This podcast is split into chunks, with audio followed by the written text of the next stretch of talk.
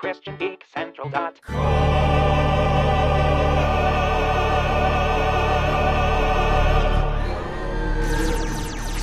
Episode 505. Warning, access restricted. Please submit to DNA verification. Processing. Verification complete. Access granted. Welcome.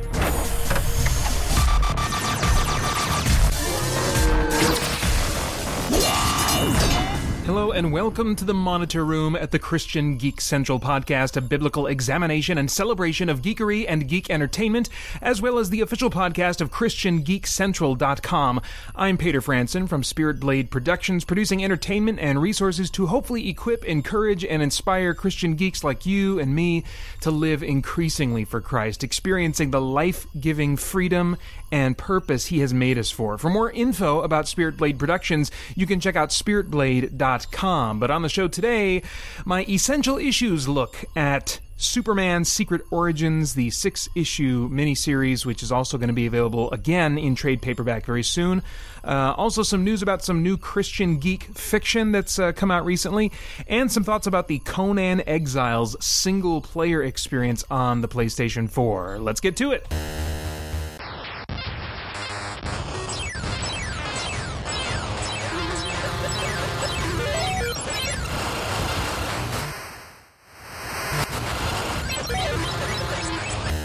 This time I'm taking a look at Conan Exiles. Now, I've had my eye on this one. It's been a blip on my radar for years. I'm not like especially a, a fan of uh, Robert E. Howard, I think is the author's name, who created Conan and other works in this kind of like dark sword and sorcery type of vein. But I love that I love the kinds of stories, the kinds of entertainment that's inspired by Conan, Dungeons and Dragons, and those other kinds of sword and sorcery types of stories. So while I'm not really familiar with the lore outside of the Jason Momoa movie, uh, I really enjoy this type of setting. I'm also pretty new to the survival genre, which this game uh, reportedly fits squarely into. I have never been into the barfy blocks of Minecraft, and the closest I've come to a survival type of game would be Dragon Quest Builders, which I really enjoyed, but uh, you know is is more of like a building game and less of like a survive out in the world and just make your own way of it. Which, from what I understand, is really what this game is about. It's starting with absolutely nothing and building up kind of a camp or a city or whatever, an outpost, and uh, creating a, a, a thriving livelihood in this sword and sorcery environment. So potentially, this could be kind of a new type of game for me. I really like open world games. I like open world RPGs. Uh, and as you can see in my list here of games that I've been playing lately, I've really been into Monster Hunter World, Assassin's Creed Origins, uh, Ghost Recon Wildlands, uh, Far Cry 5 as well. I have like this embarrassing wealth of games that I'm really enjoying right now. Most of them I may be halfway through or more, but I still have so much playtime to get out of them that I don't really, I'm not hungry for a different type of game, another game to add to my list. And so that means this game kind of has stiff competition in terms of my available free time. What I'm wondering is if this kind of experience, which I haven't really had before in games, will pop out enough and be of, uh, you know, scratch the right kinds of itches for me that it will stand out and it will pull me to give it some time, even though I just have this wealth of other games that I'm really enjoying right now. Let's find out. Well, those were my introductory thoughts about uh, Conan Exiles, taken from my trial and error video, which you can watch uh, over at youtube.com slash Christian Geek Central, rather than just give you the audio from the period, the bulk of the, of the middle of that video where I'm actually playing the game. I'll just kind of give you my thoughts uh, about what that experience was like. Um, first off, I am happy to report that it does totally function as a single player experience, even though it's very obvious that it's largely intended to be to function as a uh, as an online multiplayer experience. You have the option of kind of editing the server your server settings. It kind of assumes that you might be setting up a server for a bunch of people to play on and you can make yourself the admin of that server and and tweak a whole bunch of settings which is really cool because it allows you to adjust the difficulty on the fly or change the day night cycle if you want your nights to be short you know which i really did. Uh, so I, I tweaked that a bunch. Um, you can also adjust whether or not there is uh, partial nudity or no nudity. The European versions, I believe, there is uh, the option for full nudity, but I think in Canada, the U.S., and maybe Mexico or something like that, there's uh, full nudity is not an option. I really appreciated the option of taking off n- uh, nudity altogether because the uh, uh, the the Conan what do you call it? The Conan IP is uh, known for a number of things, and one of those is just visually objectifying, uh, sexually objectifying mostly women, sometimes men, arguably too, but I think largely women. And so uh, that was nice to, uh, to to be able to have uh, some control over that. Um, it's it's glitchy. Uh, there's some frame rate stuff going on now and then, not a ton.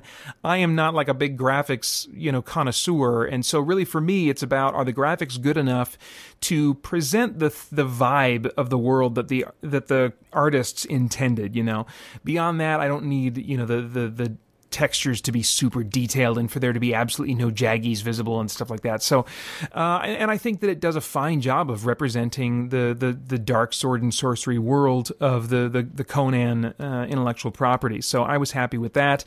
Um, the biggest problem I had with this game was just figuring out how to use certain systems. Um, th- there's no tutorials built into this game. The closest thing are these uh, th- this journey log or something like that, where where you can go and it'll give you benchmarks. There's ten chapters listed, uh, th- which it's you could kind of think of it as a tutorial, I guess. But in chapter one, there'll be like make shelter, make clothes, da da da. You know, uh, so it's almost like achievements too. You could look at it that way. But but it's not. They're not quests. They're just kind of like here. You know, these are things that you can do and an order that you could do them in that makes sense, you know. So, uh, but beyond that, there's no quests and no tutorials. There's not even like tooltips when you hover over something like, you know, here's what you use this for. I mean, it, there's so much that I was in the dark about. So it's it's it's one of those experiences that uh, I, I, think you're just going to have to resign yourself to jumping online to get a bunch of questions uh, answered um, in terms of what's going on in the menus. Like, what does this mean? What is cycle day night? Uh, what, what is, or no, cycle, no, what, not cycle day night, cycle, cycle crafting. And I was like, what do you mean cycle crafting? I pushed the button, it didn't seem to do anything. And I don't know what that option is. So there was just like little things that I didn't know what they did, and there was no explanation of what they did. Uh, so that was a bit rough. There are, in addition to all the tweaks you can make, there are three difficulty levels. Um, I am notoriously bad at uh, a- action games or anything that requires quick thinking, and uh, I-, I, found that I was doing pretty good. I mean, I died a-, a, couple of times near the beginning, but you know, I just figured out how to dodge how- or how to roll, dodge roll, or whatever the crap it is, you know, and uh, that served me pretty well.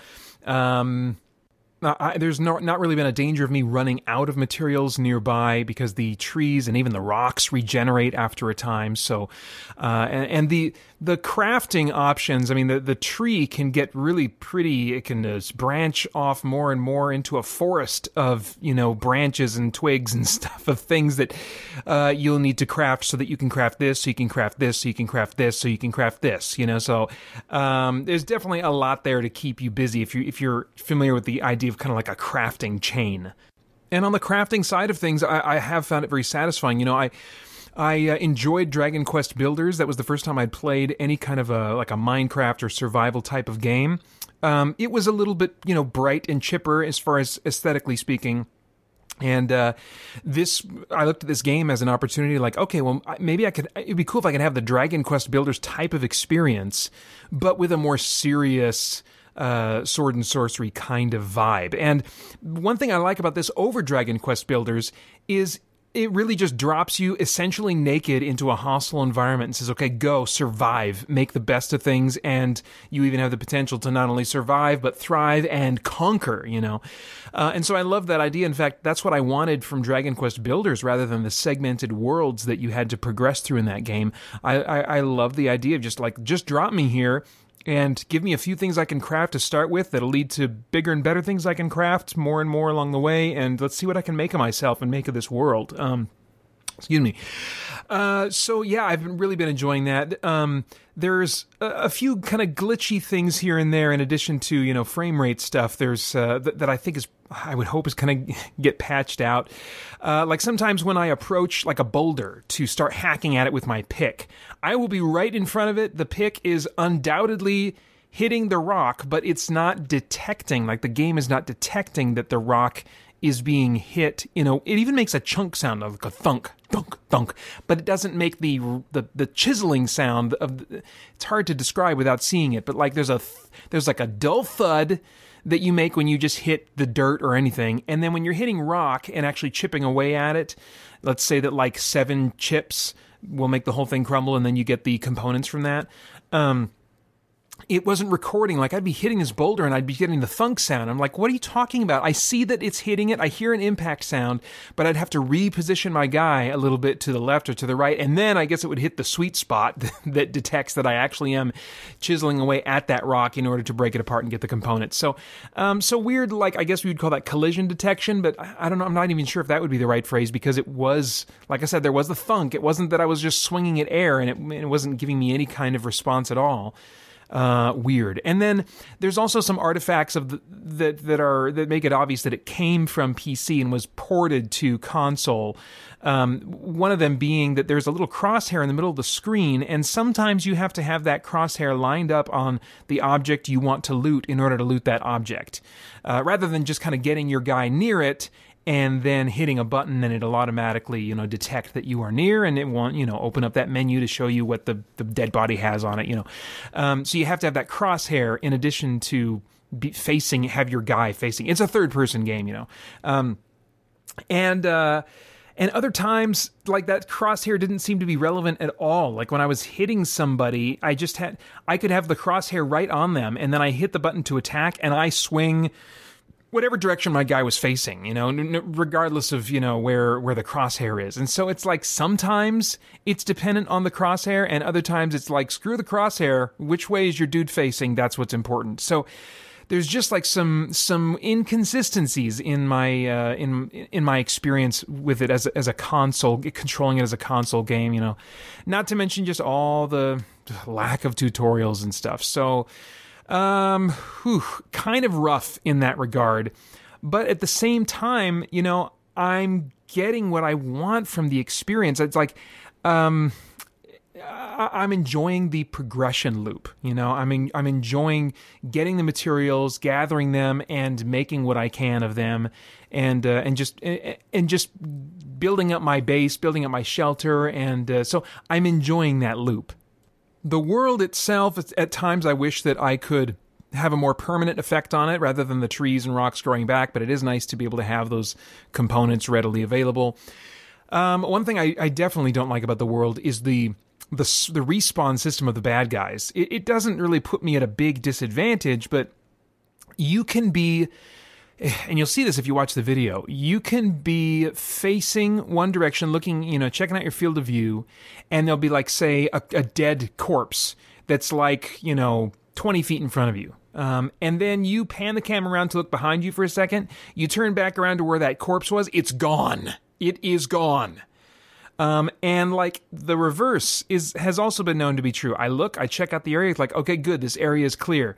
Oh, let me look that that way one more time. Yep, still clear. And then I hear, and I turn around to where I was just facing a second ago, and there's like this crazy savage dude that is like freaking charging me and he clearly just appeared from 20 30 feet away you know so there's like a, a really kind of cheap respawning that's going on that can really be kind of lame. And, and it takes away from this, I didn't comment on in, in the video, but it takes away from me as a player feeling like I'm in control of my situation if I look around carefully enough. You know, I feel like that should be a reward for a game like this where you're exploring a world where if you are perceptive, then guys can't get the drop on you. But in this game, they can totally get that. Well, not totally. I mean, you can hear them coming, but uh, anyway, it, I just it, I don't like the respawning thing. And speaking of hearing them coming, there is a weird phenomenon in the audio mixing of this game. I haven't looked to see if I can turn this down in the audio settings. It wouldn't really fix the problem though. But like there's there's atmospheric creature noises that are not the noises of actual creatures on the map that could affect you. It's just like, okay, you're in a jungle environment, so the, it's like the programmers thought, well, what kinds of sounds would you hear? Well, you'd probably hear some of the wildlife, you know?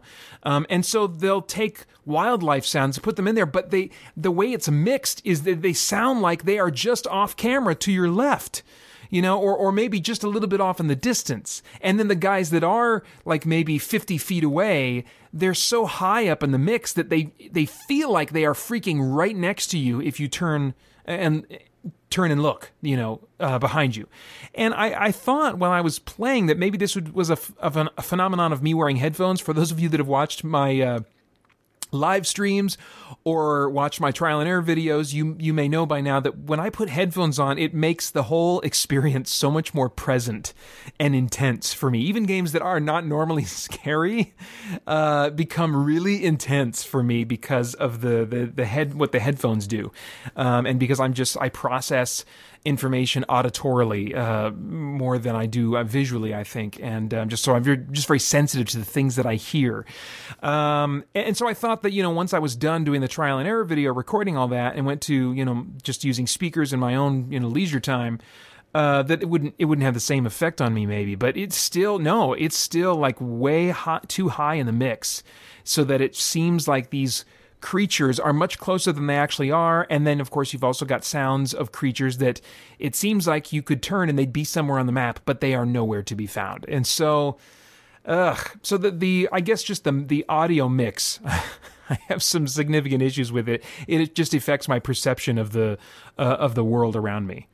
There also doesn't seem to be the option for like a, a mage class. I didn't think there would be going in. I kind of hoped there might be, even though there's nothing about it in the publicity materials, but that's something that might be patched in later. You know, one thing I will say is that I, I think that this game is probably going to be supported for a while. I mean, at least more than a game like Two Worlds, which I really enjoyed. It's one of my favorite open world RPGs, and it on the Xbox 360 was ugly and glitchy and broken as all get out.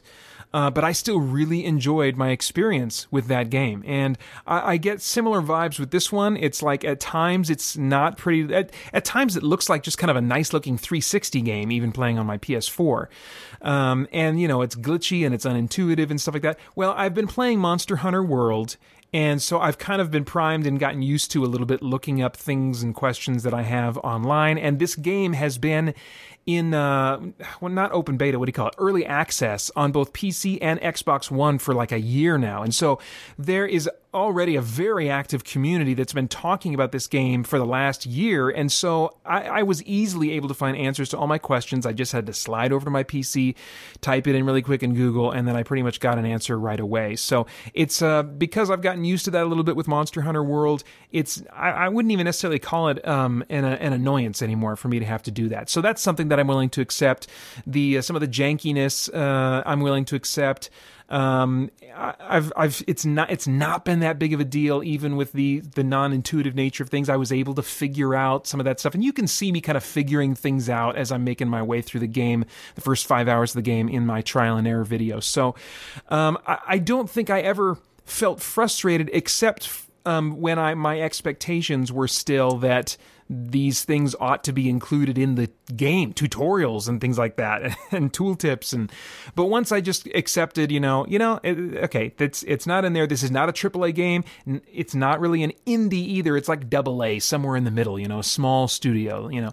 Um, once i just kind of accepted this is what this thing is uh, i embraced it for the unique traits that it has. And, and in my case specifically, that is I wanted to have a survival slash crafting experience that um, did not have barfy Minecraft visuals or like cutesy Dragon Quest builders visuals, but like had more serious dark sword and sorcery type visuals and setting and stuff like that.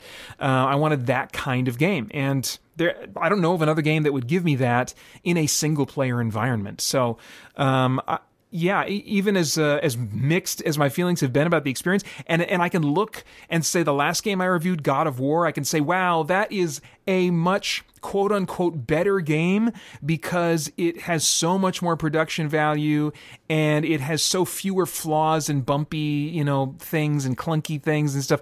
But the gameplay in God of War had puzzles that I just could not tolerate. It just had these little things that I was like, nope, nope. I've got plenty of other games that'll scratch all the itches that I'm liking about God of War. Um, I don't need to deal with any of this other crap. And with this one, I'm able to overlook some of the clunkiness because it is scratching some itches for me that other games are not. So, uh, anyway, that was basically my playthrough experience. Here are some of my closing thoughts from my trial and error video, and then we'll move on to the next segment. Now, up to this point, you know, you've got these uh, chapters in your journey, right? And there's 10 chapters. And in the course of about five hours uh, with this game, some of that spent looking up things online, but not much. Um, I- I've gotten through over two chapters, close to two and a half chapters. But suddenly I've hit just a little bit of a wall that's going to be, I think, slowing me down, where I'm having to dive into the crafting system really full bore now. And so checking each of these boxes on the the the chapter descriptions I think is probably going to start taking longer, requiring more.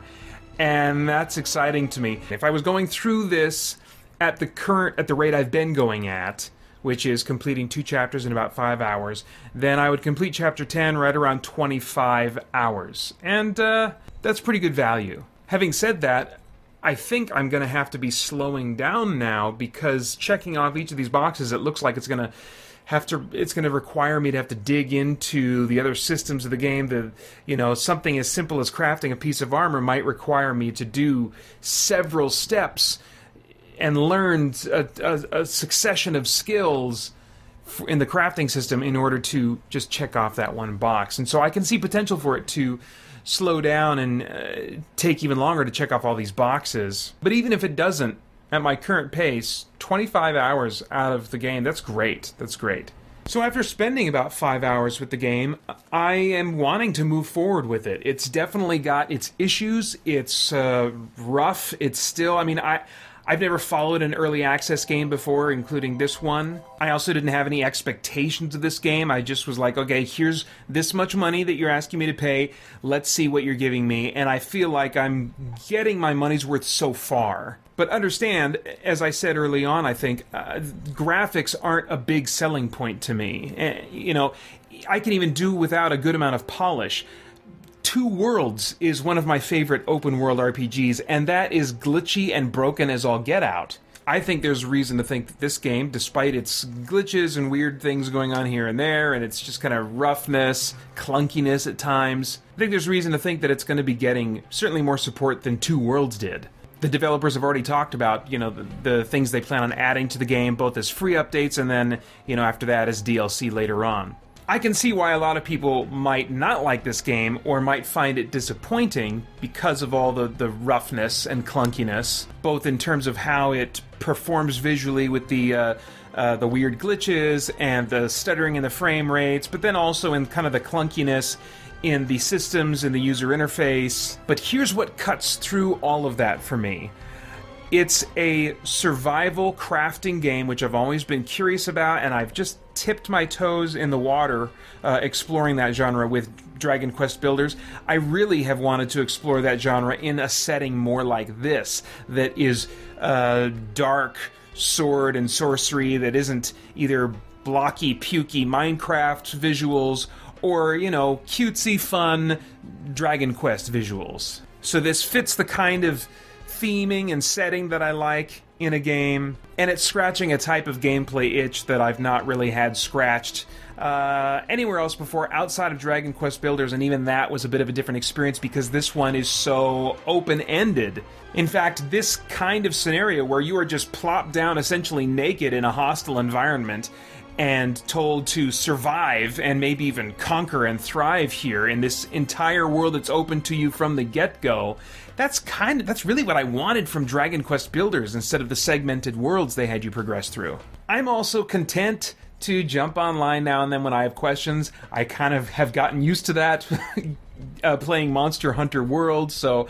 I'm a little more primed for that kind of a gaming experience uh, now. So I think there's a really good chance that I'm going to enjoy this. I, I'm a little bit surprised, but I think it's going to be competing for my uh, playtime, even though I've got these other games that I'm really enjoying right now. So E3 is going to have a hard time getting me excited this year because uh, I could kind of use a break and some time to uh, not have any games to be excited about buying. One of the itches this game is is scratching is something that I think a lot of games touch on in their uh, mechanics, if not their theming, and that is um, progression and kind of basically a uh, a version of work that doesn't involve the frustrations that we deal with. This is speculation, but I think I have reason to believe that many games are the result of a kind of subconscious outworking of our desire for work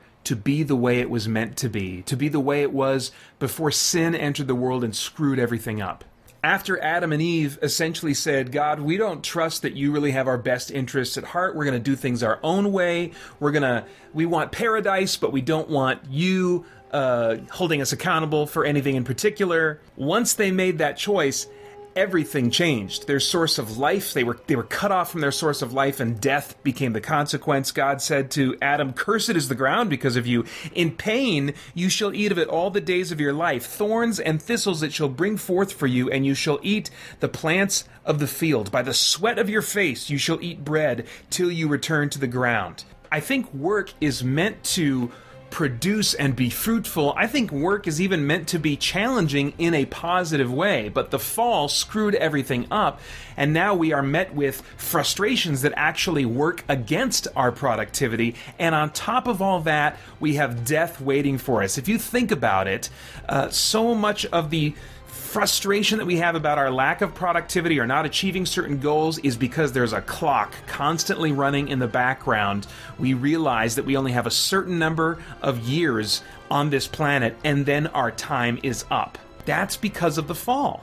On top of that, I think there's reason to believe that not only will work be restored to what it was always meant to be, but it will actually be perfected. It'll be something better than it was even before the fall. If we fast forward now to the other end of the Bible in Revelation 21, uh, verse 4, it says, He will wipe away every tear from their eyes. No more tears because of frustrating work situations, and death shall be no more. Neither shall there be mourning, nor crying, nor pain any more, for the former things have passed away skip ahead in chapter 21 to verse 24, talking about the new Jerusalem. Uh, part of its description says, By its light will the nations walk. So there will still be structured groups of people. Uh, and it goes on to say, And the kings of the earth will bring their glory into it. So these kings, these nations, what they are known for, their glory, they will bring into the New Jerusalem. That sounds a lot like productivity happening and the fruits of that labor being brought in as part of a celebration, maybe even as some form of commerce, into the New Jerusalem. I think when Christ comes and fixes this mess we've made, he's not going to get rid of work. He's going to restore and then perfect it. And games, particularly games like this one that deal with productivity, that deal with fighting against death in a hostile environment and trying to be productive under those circumstances, I think those types of games and experiences are actually a subconscious desire being expressed for work to be restored and perfected. And they can even function as a little bit of a foretaste of what work might be someday. Rewarding, fun, challenging, but without the real frustrations that we face when we clock in to go to work each day. I want to remind you guys to go check out the other members of the Christian Geek Central network, such as the Strangers and Aliens podcast, the Theology Gaming podcast, the Untold podcast, POSTOS, Helix Reviews, and the Retro Rewind podcast. For more information about the CGC network, visit ChristianGeekCentral.com. Data collection complete. Activating Usenet 1.0. This week at the on the forums, I should say, at uh, ChristianGeekCentral.com, I'm asking the question in a little kind of announcement sticky. You should be able to find it pretty easily on our forums. Should we move our community to Facebook? That's the question that's on my mind right now. Tim O'Donnell and I are uh, going to be talking soon about um, uh, about a, a new site for Christian Geek Central, creating like a, an, an, overhauled new site, and and so I, I, put this topic on the table before. I thought this would be a good time to do that again. So I would love to get your thoughts on that. There's actually some uh, uh, another option that is kind of splintered off of that that was brought up on the forum. So I, would love to get your thoughts on that as well. Anyway, if you are interested in helping us figure out where we're going to go in terms of the future of how we hang out and talk to each other via you know text based community uh, on uh, online, um, then please go over to the forums at christiangeekcentral.com and uh, and let me know what your thoughts would be about that. Also, this week at youtube.com slash Christian Geek Central, I've put up my video on uh, new Christian sci-fi and fantasy novels that have come out in spring of 2018. Also, my trial and error video titled Conan Exiles PS4 single player is like the end of the world. Uh, and lastly, you should be able to find now my uh, Superman Secret Origin Essentials uh, Essential Issues video. Um, so while you're there, if you want to like, share, and subscribe, that would be a helpful way to to, to help grow the uh, the community both at YouTube.com and Christian Geek Central. Uh, what else? I think that's it. Let's move along. If I was about to forget every comic story I'd ever read, but could first record a message for myself just before the mind wipe, this would be the result. You're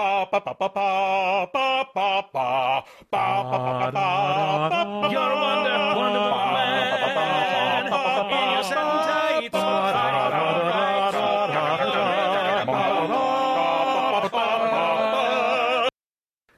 Condor Man. Hey, I'm Peter Franson from ChristianGeekCentral.com and Spirit Blade Productions. Welcome to Essential Issues, where I talk about my favorite DC comics of the past that are still affordably available today, uh, blabbing about why they are special to me and what, if anything, they have to say about the essential issues of life. Uh, now, warning this series does freely contain spoilers, but I think even spoiled, the stories I feature are still well worth reading. Okay, Peter, whether you've read Crisis yet or not, uh, now's the time it makes sense to get introduced to the core characters of the DC Universe. And who is more at the core than Superman, right? Uh, you know his basic origin story, but what Superman story best provides a foundation for who Superman, like, essentially is and why he's worth reading about? Superman's origins have been explored several times since the Crisis on Infinite Earths story that I recommended you read last time. First, with the Man of Steel miniseries written by, I think it was uh, John Byrne, or maybe he did the art, I can't remember. But anyway, that was published shortly after Crisis on Infinite Earths and provided this rebooted new version of who Superman was, establishing his status quo and that of his supporting cast as well. Uh, and I thought that was going to be my recommendation today, but I revisited it and realized no, it's not, uh, not quite what I would choose. Uh, it created a new visual and conceptual conceptual take on the, the, the society of Krypton and was held that whole concept of Krypton as it was revamped in Man of Steel uh, was held onto for a long time. It began also to ground Superman psychologically, exploring his feelings about how the public reacted to him uh, the first time he made his existence known. There are still some panels there where he's where he's sitting alone in the dark and his his you know Pa comes in and he says they all wanted a piece of me, Pa. You know, that still like uh, haunts me. It's just a wonderful uh, moment that shows his uh, his humanity, and yet the the writing style in that six issue miniseries is very dated now, and the entire concept of Krypton society has been rebooted again at least once or twice since then. You can get the Man of Steel miniseries collected for $10 on Kindle, and it's uh, worth checking out if you have money to burn on your curiosity, but it's not essential. Um, Mark Waid's 12 issue series Birthright uh, just never connected with me. I know some people really do like it. The art style felt angular and rough, and the story was just very forgettable to me. I, I know he spent some time in Africa. I couldn't tell you a single other thing that happened in that entire 12 issue run. Uh, it was an attempt, I think, to modernize Superman's origins a bit, but it just felt like it left behind what, for me, uh, are some of the essential elements, the essential feel of who Superman Superman is and why I, I, I want to read stories about him. A Superman for All Seasons uh, does an incredible job of representing the influence of Jonathan and Martha Kent on Superman's character, on Clark's character. Uh, it gives gives Superman gives Clark uh, a humble and virtuous personality that I just loved so much uh, as it was represented in that story. So much of what that story does and is is captured on a single page. When while saving a kid who compliments Superman on his costume, uh, Clark says thanks my mom made it for me it was just like this oh is so perfect. Only superman you know would say that. Uh, it's a story that explores superman's heart and the people and experiences in smallville that shaped him into the hero of metropolis. It's a highly recommended read that you can get for $15 in print or $10 on kindle but the art style is very particular, sometimes exaggerated, and it's still not a, a single essential introductory foundation for the Man of Steel uh, as I think of him. For that, Paeter, you've got to read the six issue series. Superman Secret Origin by Geoff Johns and Gary Frank.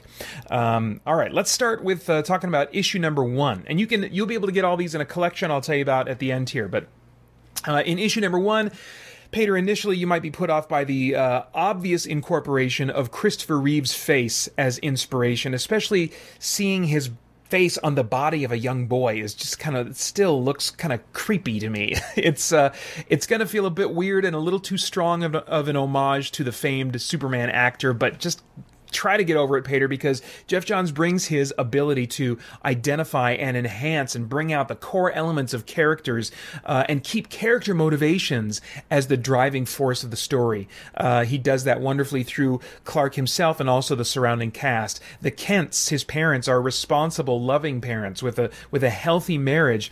Um, it's just a beautiful rarity in current story trends focusing on broken or dysfunctional parent-child relationships. I think it was a big mistake mistake later on uh, when they allowed Jonathan Kent to die. You know, I think that to, to have a, a, grown adult who has a great relationship with his parents as an adult uh, is just a beautiful and rare thing, especially in fiction. Um, but that's something that I've experienced and uh, I would love to see more of as just kind of a beautiful ideal that we can look to in, in comic books. Um, it uh, it pulls some of some of the interesting ideas that could be found from the TV show Smallville and also creates some moments uh, of its own that are echoed in the movie uh, Man of Steel. Uh, and so, in that way, it both draws from uh, previous iterations of the character that have been kind of iconic and creates some wonderful moments that uh, become iconic on their own and then are repeated elsewhere. It introduces concepts like uh, Clark's glasses, why he wears them, and the, the origin of his costume. And it does these things in ways that acknowledge some of the weirdness of these these elements of Superman uh, that maybe haven't aged well since their conception in the uh, in the, the late 30s and early 40s. Um, but the but the way they kind of poke at those things and prod at kind of their awkwardness and weirdness is done in ways that, that, that make you feel more sympathetic toward toward Clark. Lex Luthor's origins are also explored as it's reestablished in this series uh, that Lex Luthor is also from Smallville and knew Clark briefly, at least when he lived there, and. Um, so that's kind of a nice bit that had been retconned out. They decided to bring that back in. Uh, then moving on to issue number two, this issue explores the Superboy years, which also had been retconned out. That you know, for a long time, it's post Crisis on Infinite Earths, it was established that no, there was no, there were no Superboy years. He just became Superman, and that was it. You know, um, but now those that that concept is brought back in, but it's still compatible with the rebooted version because he's really just Superboy in secret. He's still only operates in Smallville, and even then is trying to really remain invisible as much as possible. Partly because he finds uh, it embarrassing to wear the costume that he's wearing, which again is a great touch.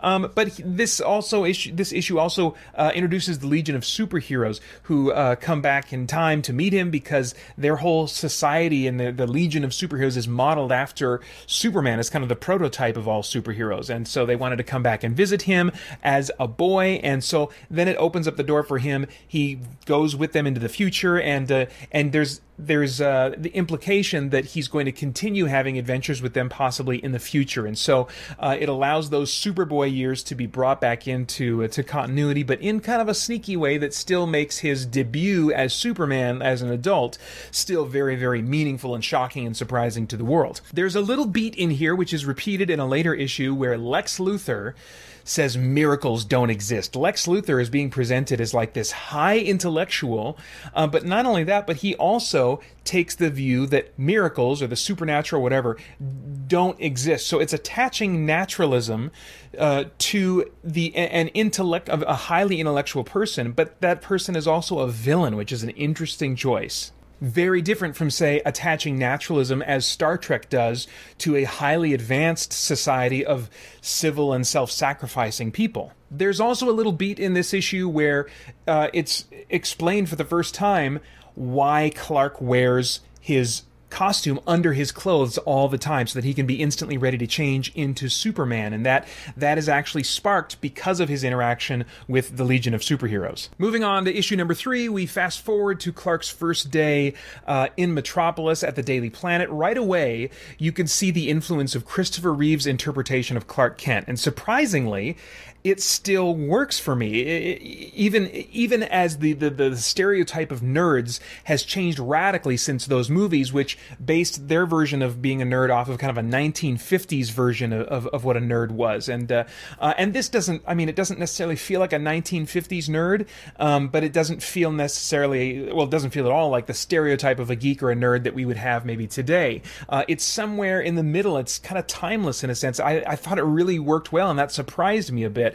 Um, and given Clark's social difficulties and insecurities in his early years, which is explored in the uh, in the first two issues, uh, I was led to wonder while reading this issue how much of Clark's persona uh, as a bumbling, mild mannered reporter in a metropolis, how much of that is an act and how much is just an exaggerated version of a very real part of himself. So I found that really interesting to read uh, this time around. I should also mention Gary Frank's art uh, and the the way that many great character and story moments are told through visual subtext rather than forced dialogue. Uh, there is plenty of text, but it partners so well with the visuals. Uh, it's kind of like a movie with both great writing and layered actor performances. Uh, speaking of art, Frank nails Superman's physique, in my opinion. He is muscular, yes, but not so bulky that he still looks like a jock, uh, even when dressed as mild mannered Clark Kent. Uh, and that's an interpretation that I've always disliked when he's really bulky uh, as Clark Kent. Superman is imposing and awe inspiring because of who he is and how he carries himself and interacts with others, not because of how big his chest is. And Gary Frank and Geoff Johns seem to understand that in this story. Lois also gets a great introduction, establishing her as a bold go getter and also very perceptive as she notices right away there's something special about Clark she can't quite put her finger on, um, and uh, and really suggests that he you know is aware of this that he's actually kind of like trying to keep part of him a secret from other people that, that he's purposefully obscuring some element of himself that she can't quite put her finger on. Um, once again Geoff Johns has no trouble borrowing some great elements from past superman stories including the iconic helicopter rescue that was featured in superman the movie. It is represented here with some new dialogue uh, and you know slightly different circumstances and uh, and, and also they bring back the uh, this hint of Clark feeling overwhelmed at the attention of spectators who see him for the first time and are reacting to him, um, and we see kind of like how he deals with that in that original Man of Steel miniseries. So I really appreciated, since I consider that such a, a significant moment and contribution to the mythos of Superman, to have that moment in that original Man of Steel miniseries. I appreciated that they uh, that they felt it was important too to kind of emphasize that to bring back again Clark's reaction to people uh, and, and, how they uh, they reacted to his existence uh, when they discovered him for the first time. Moving to issue number four now. This this issue explores Lex Luthor's egocentric motives, which you know he's that's been uh, present when we've seen him in past issues leading up to this, but I think it really kind of opens them up a little more here. Um, and it features a, a rebooted origin also for the villain Parasite, which emphasizes his personality traits and what they have in common with uh, the powers that he develops.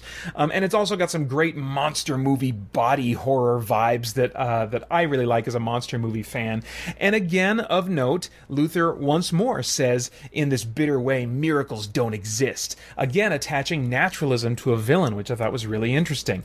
Um, there's a great brief moment contrasting Jimmy Olsen's critical, unsupportive parents that he clearly does not have a good relationship with, contrasting that with Clark's loving and affirming parents. It's it's such a brief moment. It would be easy to to, to just kind of miss if you're just kind of gliding your way through the the comic. But uh, I, I, found it moving, even as brief as it was, and I appreciated that it was there. Um, in general, a theme of the issue I think is maybe selfishness in Metropolis and how most people are just trying to get handouts or are in some way trying to take advantage of each other. And I think that's important for to set that up for where they're going in the future issues with uh, what Superman's role in that context is going to be. Looking at issue number 5 now, this issue begins to explore the potential romance between Lois and Clark, and that there is a potential attraction there on the part of Lois toward Clark. We, you know, I think we can tell that that Clark is interested in Lois. You know. Um, they share a, a, business lunch date where her interest in him begins to show, but then kind of fizzles out as Clark goes back and forth between being the true virtuous man that he is and then this kind of put on awkward but necessary disguise of the bumbling Clark Kent. As readers, we get little glimpses of how Clark quietly uses his powers in social situations. This was great, such as when the overly macho John Corbin shakes Clark's hand trying to establish his alpha male status, but is instead met with the friendly, poker faced smile and surprisingly strong grip of Clark Kent. I, I really enjoyed that moment.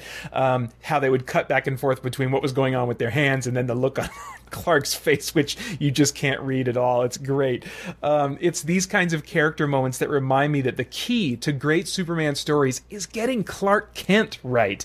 Uh, when Clark Kent is neglected by writers, if they don't know what to do with him, then Superman is just a muscle bound hero with a bald eagle on his shoulder. But when Clark Kent is used to his potential, Superman stories become the ultimate nerd fantasies they were originally conceived to be by Jerry, Barry, Jerry Siegel and Joe Shuster when they created the character way back in the 30s. Um, we also see the beginning of the revamped origin for Metallo, which continues on in the uh, in issue number six, um, and then Superman is exposed to weaponized kryptonite for the first time, uh, reestablishing again what its effects are on him. Because sometimes that's been unclear over the years. Does it take away his powers? Does it just make him feel really terrible and just hurts a lot? Um, does it do a combination of both? And so uh, we kind of see what the status quo is for kryptonite's effect on Superman Uh, in this in this issue. And then finally, in issue number six, this issue focuses on establishing Superman's place in the world and uh, and among the public, particularly in Metropolis. They've been afraid of him throughout this miniseries, but in this story, they realize that he has their best interests at heart, and they uh, and that he wants to help. But then they kind of turn to almost seeing him as their leader. They want him to be their leader now, and at this point, Superman says something that Worded differently, I would appreciate a lot more. He essentially tells them not to look to him or Lex Luthor to solve all of their problems, but to enter into the work of solving problems themselves, both individually and for each other. It's a good message about being selfless and living well in community, but the wording he chooses presents this mode of life as the antithesis to uh, looking for a savior. One of the people on the street calls out to him, Tell us, Superman, what do you want us to do? And he replies, I want you to stop looking for a great savior. Lex Luthor isn't it. I'm not it. You are. All of you are. I do what I do because I was given a gift, but all of you were given gifts too. Use them to make each other's lives better. Show the world that Metropolis has a heart. And then they have a panel where people are just looking on in wide eyed wonder, and Lois is just so lovingly gazing at him. And then he very humbly says, That's, um, that's all I have to say, you know, and then kind of moves on to some other things. Again, there are some good words there, but they also reinforce a way of thinking that says we don't need someone to save us. We don't need anyone to save us. We can save ourselves. And that's just not ultimately true. For starters, we need uh, wisdom from an external, objectively true source of knowledge. In this situation, Metropolis wasn't going to get any better. They needed to hear Superman give them this little nugget of wisdom. They needed a source outside of themselves to correct and adjust their thinking and get them onto a better course. And so that's what we need. We just won't naturally course correct on our own we need an, an, objectively true source of knowledge that is better than Superman, so that we know how to go about making each other li- each other's lives better uh, instead of accidentally enabling unhealthy behavior in each other. And second, all the effort in the world still won't remove evil from planet Earth. We, we have no evidence suggesting that, given enough time and enough effort, mankind as a whole will become increasingly more selfless and virtuous. Uh, to truly and fully deal with our selfishness, we need to be rescued by something or someone external to us uh, who is able to change who we naturally are. We, we just can't achieve that ourselves. Uh, we can achieve some things ourselves, you know, uh, in a sense, but, uh, we, we're not going to be able to go all the way. And so, for true salvation in the full sense, we do need to have a great Savior. In a conversation between Superman and Lois uh, on the rooftop, she says, Superman, the world is an unbelievably tough place, and it's unfair and unjust and cynical. But you've shown me and everyone else in Metropolis that it doesn't have to be that way. Not if we can help one another however we can. It can be that simple, can't it? And he says, I think so. This can be a great planet, Lois, but making it great starts with each one of us. Unfortunately, no, it can't be that simple. Sometimes helping someone, as I uh, mentioned just a minute ago, enables unhealthy behavior patterns in them. Uh, we need wisdom along with generous and selfless hearts. But I do agree that our decision to be selfless can be a great start. The question is why make that choice to be selfless when there is a good chance you will not be met with selflessness in return? There's some core things that, that, that are related to the motivation for our self our selflessness uh, that uh, that have to be in place. Otherwise, selflessness just won't happen. Geoff John seems to be grasping at a vision for a better world. Uh, I, I, love that he's doing that in this series, but it is overly simplistic as represented here. And so we as readers have to fill in a lot of blanks when it comes to trying to execute on a plan to make the world around us better. So, inspiring maybe for some, uh, but instructive not really in the pages of this story. Personally, I think Superman inspires best through his selfless actions and fails a bit when writers try to use him to inspire through his words. Uh, in those cases, he often ends up sounding preachy and just kind of off the mark. Um, that minor beat aside, though, it's still a, a, nice end to a great foundational introduction to and celebration of the essence of who Superman is to me. Uh, Superman Secret Origin is coming back into print in trade paperback and will be available in July 2018. I believe July 10th is the date that it becomes available on Amazon. Uh, com for $15 in print or $10 for the digital Kindle edition. All right. That's it for now. Stay tuned for the next essential issues where I will be sharing my thoughts on what I think is the iconic foundational introduction to Batman. Scanning for Christian geeks. Subject located. Verifying status. Christian geek status verified. Begin data transmission.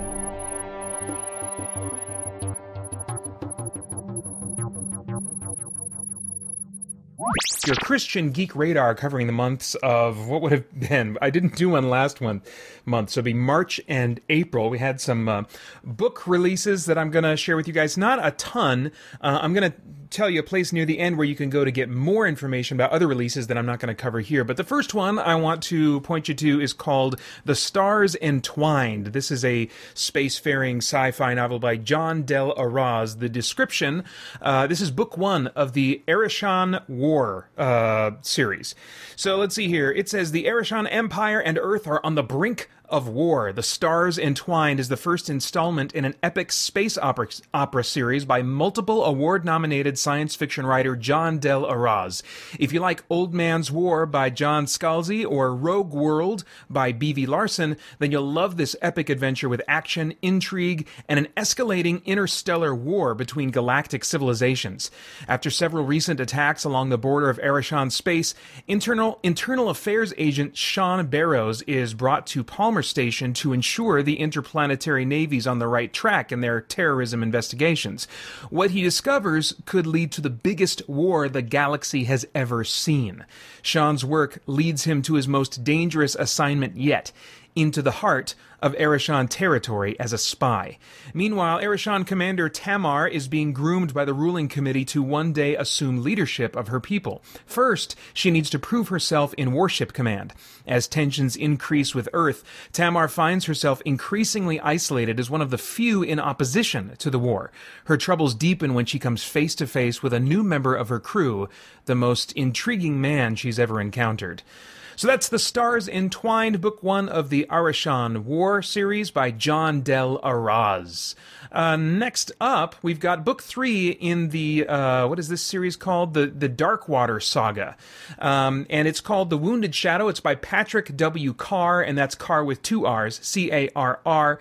Uh, but actually, I'm assuming you're not uh, familiar with the series, and so I'm just I'll just say book three is out. But let me introduce you to the series by reading the description for book one, which is called The Shock of Night, again by Patrick W. Carr. The description reads: When one man is brutally murdered and the priest he works for mortally wounded on the streets of Bunard. Willet Dura is called to investigate.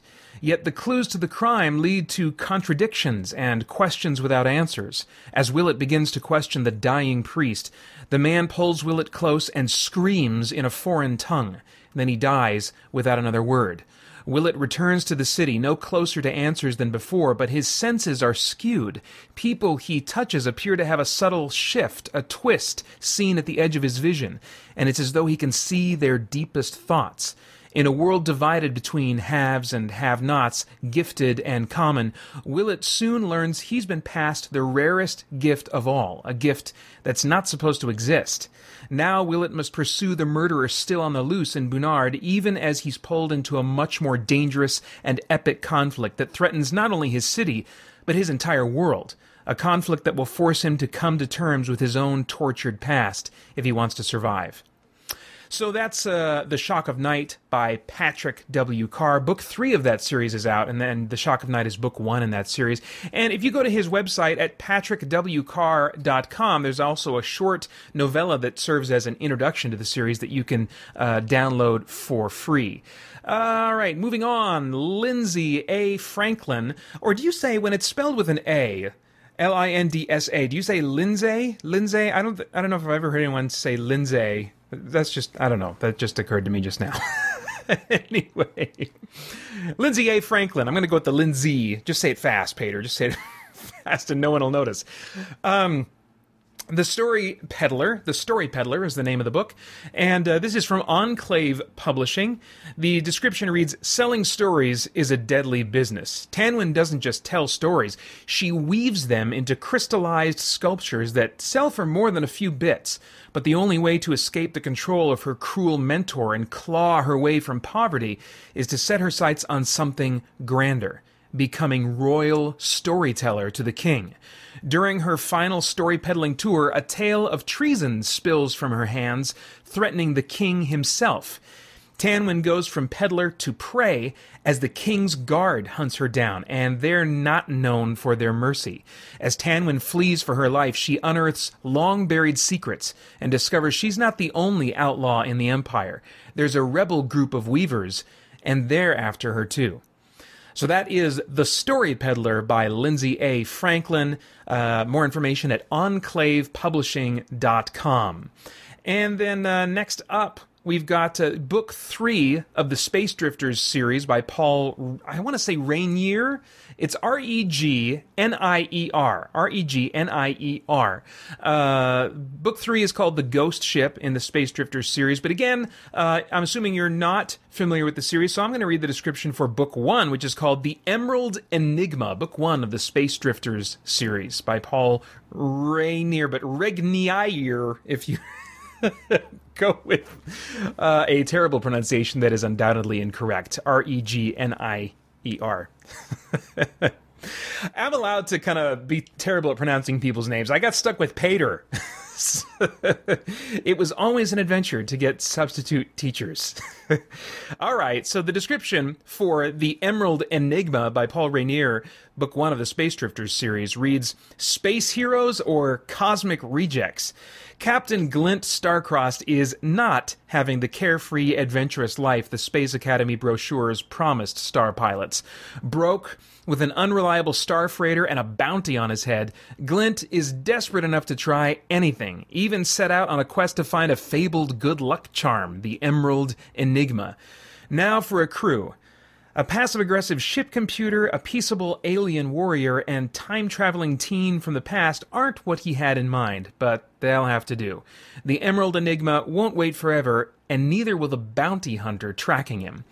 So, again, that's book one in the Space Drifters series titled The Emerald Enigma by Paul R E G N I E R. More info at enclavepublishing.com. Finally, Shivering World by Kathy crap, she's been around for a while. I should know how her last name is pronounced. It's either Tires or Tears, T Y E R S. She wrote the Firebird series, which she's among kind of like the first voices out there in uh, uh, in Christian science fiction. Anyway, Shivering World is Kathy Tears Tyers. latest book, uh, also from Enclave Publishing. The description reads Microbiologist Graysha Brady Phillips accepts a hazardous position assisting in terraforming the planet Goddard, partly to get out of debt and partly in desperate hope. There's a chance that the colonists are conducting illegal genetic research which could provide a cure for the genetic disorder slowly killing her but genetic engineering is banned by the powerful Eugenics Board, and Graysha is the daughter of the board's high commissioner. When the colonists, colonists discover her connection, she is ostracized, for the possible penalties for conducting their radical research include death. Gracia tries to pursue her profession and befriend the colonists, but soon she is dodging attempts on her life. When her new world is pushed to the brink, Gracia must decide what she will cling to. Again, that's Shivering World by Kathy T Y E R S over at uh, Enclave Publishing. You can get uh, more information at enclavepublishing.com. All right, so not a ton of books to share with you guys this week. Uh, a great resource, my primary, my first stop basically, uh, before I kind of check out some of the other resources that I, I, will sometimes go to to get new book news, is uh, Adam Collings, YouTube user Adam Collings. Um, he is, you're going to find in his monthly videos also some stuff that I don't include, stuff from maybe uh, uh, lesser known authors um, or self published authors. Also, some some stuff that is uh, what do you call it? It's not flash fiction, but it's like serialized, usually digital only, and like short fiction, like little novellas or something like maybe just 30 pages long that are part of like a, a serialized story and stuff. I usually don't cover those types of books, but Adam does. And so if you really want to uh, take a deeper dive into the world of what's coming from uh, Christian sci fi, fantasy, and horror authors and that kind of stuff, go check out YouTube user Adam Collings. And of course, you can also check out our growing list of authors over at Christian geekcentral.com. Feedback, feedback. Give me your thoughts on this podcast, Christian Geek Central, the YouTube channel, or anything else we're doing. What should we keep, or what should we change, or what's on your mind you'd like a potentially uninformed opinion on? We want to make this show and all of Christian Geek Central as fun and useful as we can, but we have to hear from you to do that. You can send an email or audio file recorded on, recorded on your phone to P A E T E R at spiritblade.com. That would also be another way you could tell me uh, your thoughts on uh, what we do with our community, whether we uh, keep it at Forum Motion or if we uh, move it over to Facebook or do something different. So, anyway, P A E T E R at spiritblade.com if you want to get in touch with me for any reason. Uh, as And as a reminder, if you would like some help finding a good church in your area, I want to help you if I can. Online resources and communities are a good supplement, but they, by nature, cannot speak to your particular situation, like relationships, ongoing relationships in a local church. Uh, the context for almost everything in the New Testament assumes that we are serving and building purposeful, ongoing relationships in a local church. So, whether you're in a church that just kind of lacks Bible based intentionality or not attending any church at all, if I can help you get connected to an authentic, Bible oriented church, I want to do that. You can email me again at paeter at spiritblade.com, and we can start by just trying to look at some websites of churches in your area together. Uh, I think that's it. Stay tuned for DS9 Shawarma after the credits, or jump back to episode 400 if you want to start from the beginning. As a reminder, you can find episodes 0 through 500 of this podcast archived as the Spirit Blade Underground podcast at spiritblade.com. Next week, if God allows it, uh, there will be a podcast. I, beyond that, I don't don't know a lot of particulars. I'm thinking of, uh, of either reviewing the horror movie Slender Man, um, or maybe Samson, probably not, um, or maybe more likely if I don't review Slender Man, I'll do uh, another Essential Issues segment. So uh, that's what I'm thinking right now. Till then, please consider supporting the work of Christian Geek Central and Spirit Blade Productions by purchasing an audio drama, leaving a donation, or becoming a Spirit Blade insider. You can get more information from our About page at spiritblade.com. Thank you guys so much for making time for this show. I hope you have a great week and that you'll join me next time here on the Christian Geek Central podcast as we continue to geek out and seek the truth.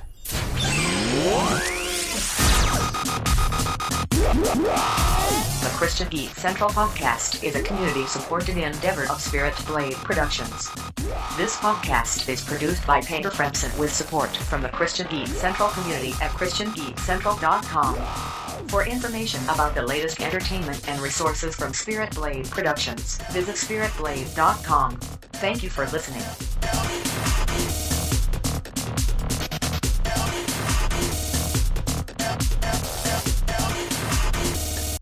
Coming through the wormhole. The Dominion has endured for 2,000 years and will continue to endure long after the Federation has crumbled into dust. Five years ago, no one had ever heard of Bajor or Deep Space Nine, and now all our hopes rest here. And that was The Darkness and the Light, one of Deep Space Nine's many long, cumbersome titles. Um, but this is a pretty good episode, I thought. Um, Yeah. Certainly not a standout one, but honestly, on a show like Voyager or Deep Space Nine, this would have been a standout. It's just Deep Space Nine. This is fairly par for the course. Well, and I'll, I'll say this it's another one that lifts right out. That if you just want to watch just this episode, Well, except for that a couple characters we've seen before do die. So, true. Although we never What see I'm them again. You don't, you don't need to know any information going in. All the information you need is given to you. Yeah, because the, the character. Yeah, oh, I see what you mean when you say lift out. you- I thought you meant that you didn't have to watch it. If you want to just test drive this one, Yeah, yeah. This you're, you're right. Yeah, You this would this would be a good episode to drop in and test. And Paeter, especially, I think you would like this because there's a lot of emotional intensity. This is very character driven, and it goes into very some dark places. It, see, it, to use your term, this has a lot of sweat stains in it. yeah. In fact, that's kind of the driving point: is good guys who do bad things. Um, the story begins where uh, we see some guy get killed during a uh, monk ceremony. Some some Bajoran religious thing.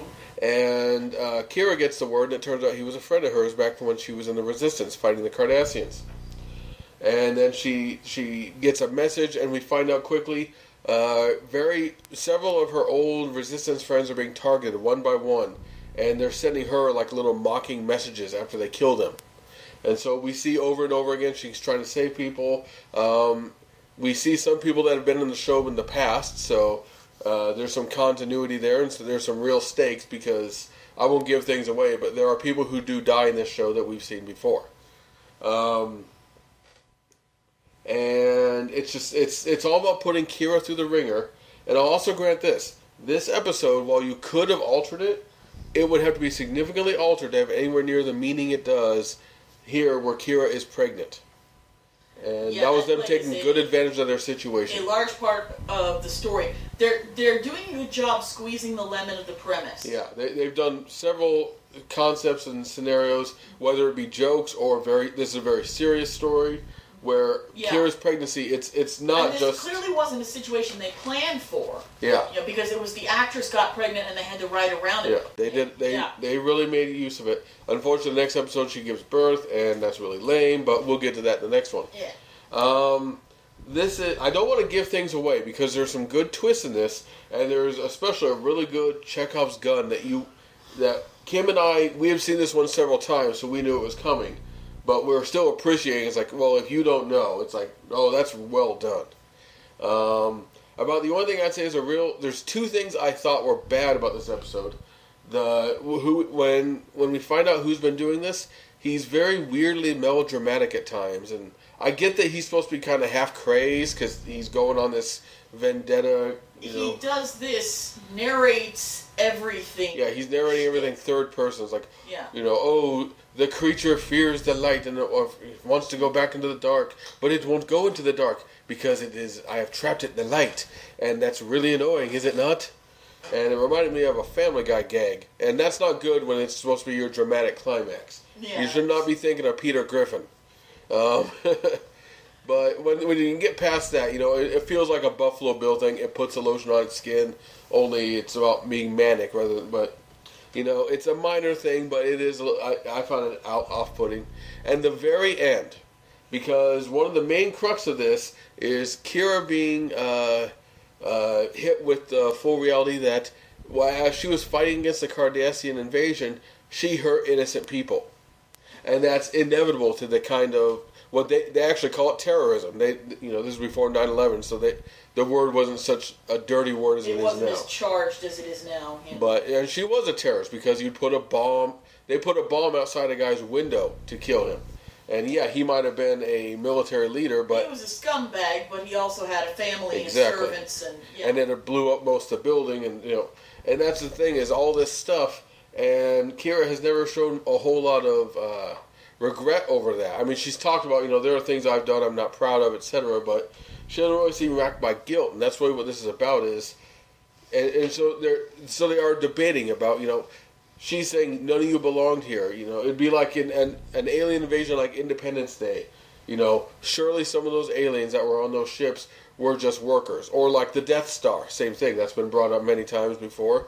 Is how many non-military people died on the Death Star thanks to Luke Skywalker, and that's something that if you're going to actually you can either do the Star Wars thing and just go with good and evil, and it's a simple, basic story, or you can do like Deep Space Nine and get into the nuts and bolts and the nitty gritty. you can get in deep and explore all the Yeah, moral and, implications there and acknowledge that things can be gray and difficult. and complex. But the, the very end, they were doing a good job until the very end when Kira could have just like, uh, uh, she could have just like summed it up in a vague way, but instead she basically summed it up and said, "And here's the lesson: is the lesson was I was still right." A little too on the nose. and it was just a little you just you pushed too far and i it would have been better if you stopped right when she made it vague and just fade away and also they use what i think is a very tired and ina- inadequate metaphor about you know uh, the, li- the light can't exist without the darkness and that shines in the darkness it's like but when you're using darkness and light as metaphors for morality that doesn't work you can't say oh well we can only be good when there's a lot of evil around us it's like I can o- I can only love my baby when someone else has been beating my baby. Something. You know, it's like no, that doesn't work morally. And there are people who take that metaphor and apply it morally, and they basically use that as an excuse to say, uh, it's you know, okay that evil exists. yeah, we need we need the devil, or else we couldn't have God, and garbage like that. And that's just no. Yeah, darkness and light need each other to exist, and darkness and light make for good moral metaphors, but not when you stretch it that far. And this episode does that. And I've seen all the time people use that metaphor, and because it applies to the metaphor, they think it therefore applies to the original abstraction, and that does not. And that's the danger of metaphors. Yes, you got to know when to stop your metaphor. You know, there, there's a reason it's a metaphor. It's not exactly the same thing. Otherwise, it wouldn't be a metaphor. figurative speech anytime I want to. but I still, don't have a problem. those are quibble points. Those are nitpicks. Uh, this is a pretty good episode. There's a lot of good subtlety.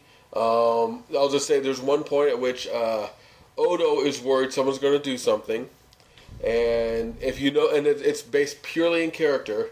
And so Odo comes back into his office after this person has left. but uh, this person accessed Odo's computer. And most people wouldn't even notice because he wasn't there, he wasn't watching anything. He comes in and he sees that his chair is turned around.